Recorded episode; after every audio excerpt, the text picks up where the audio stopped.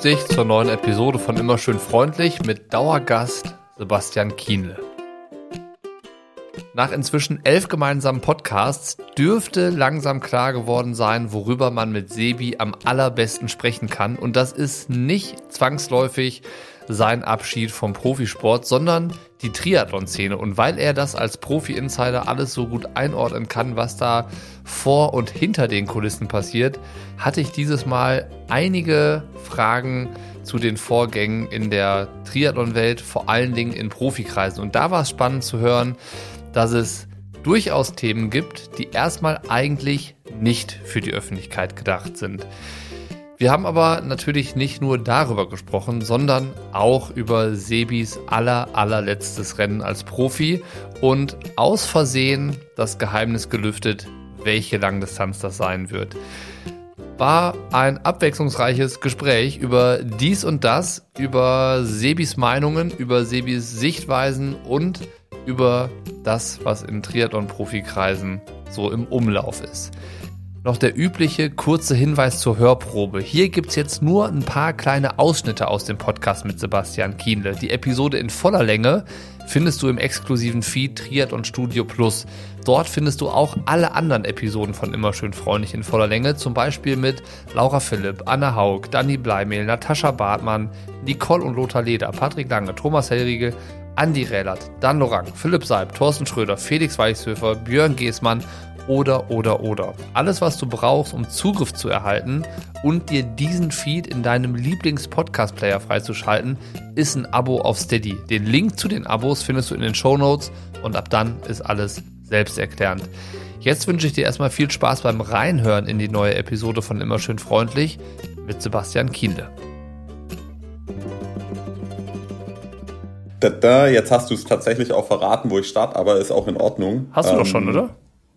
Nee, habe ich noch nicht. Nein, oh nein. Ist das wirklich okay? Nein, ist okay. Dafür ist der Podcast ja da. Wir wollen ja exklusive Nachrichten auch verbreiten. Ich glaube, das war jetzt nicht so schwer auch zu erraten, wo ich starte, aber genau, ja. Okay. Hoppla. Okay, dann sprechen wir nachher über dein jetzt bekanntes Rennen. Ich habe aber noch so 3 Themen sind, wo ich so dich als Profi-Insider brauche. Und zwar fange ich vorne an und das ist dieser Sam Laidlow Instagram-Post.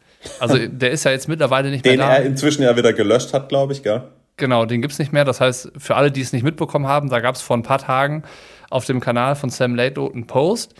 Der kam für mich total aus der kalten Hose, weil ich überhaupt nicht mitbekommen hatte, dass es irgendwie dieses Thema gibt, dass irgendjemand so ihn mit Doping in Verbindung bringt oder ihm da irgendwas unterschiebt oder so, wie es sich angehört hat, der Vater von Rudi von Berg versucht, irgendwas herauszufinden. Aber dieser Post, der war für mich super, ja, nur kryptisch zu lesen. Also ich konnte den gar nicht richtig verstehen, weil da keine richtigen Inhalte drin steckten, außer so Anschuldigungen gegen andere Profis und so eine Verteidigungshaltung, ihr könnt mir nichts nachsagen. Ich habe den aber irgendwie nicht begreifen können.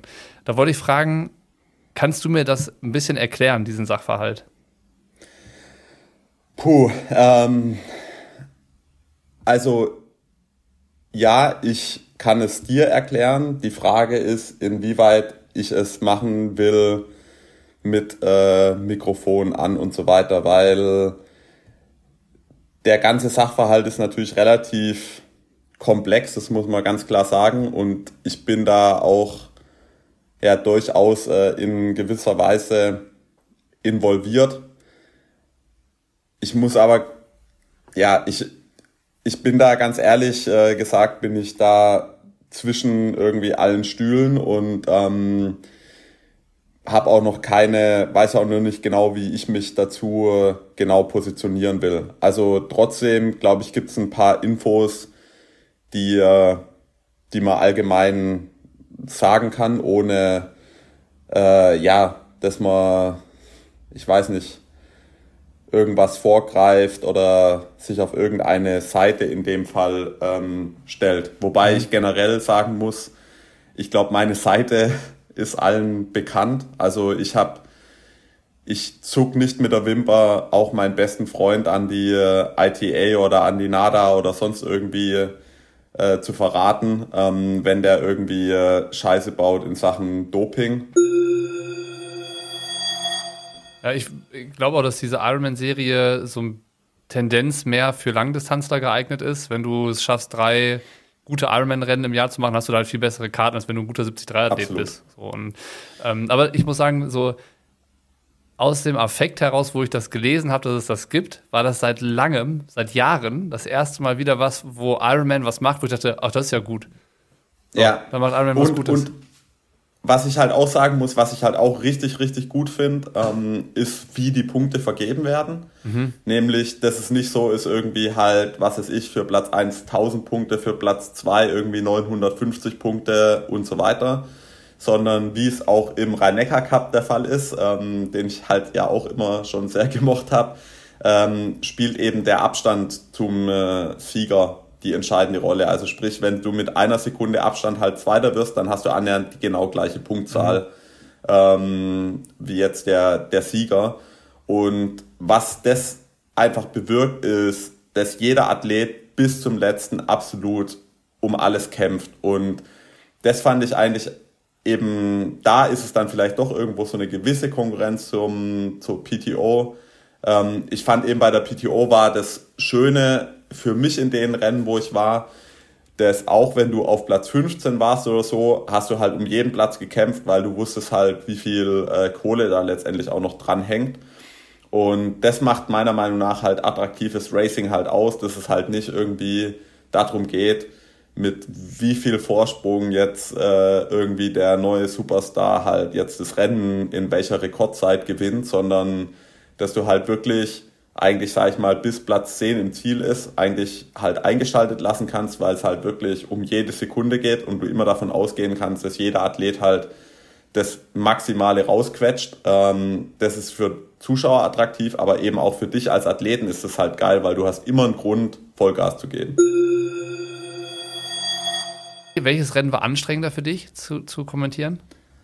Oh, ganz klar das Rennen in Hawaii, weil einfach, ich muss schon klar sagen, dass halt du sitzt eben einfach halt nachts um 2:30 eben halt in irgendeinem Studio und wie gesagt, das Rennen war ja absolut nicht langweilig und ich hatte auch definitiv genug Red Bull vor mir stehen, aber es ist ja einfach, du bist halt mitten in der Nacht, ja, und irgendwann dein Biorhythmus, der ist einfach halt, also da ist irgendwann dann auch mal gut, ja, und klar, deswegen war das schon anstrengender in dem Sinn, weil ich einfach irgendwann, also ja, du sprichst da eben halt irgendwie acht Stunden plus, ja, irgendwie und probierst die Bullshit-Rate, gerade wenn du als Mann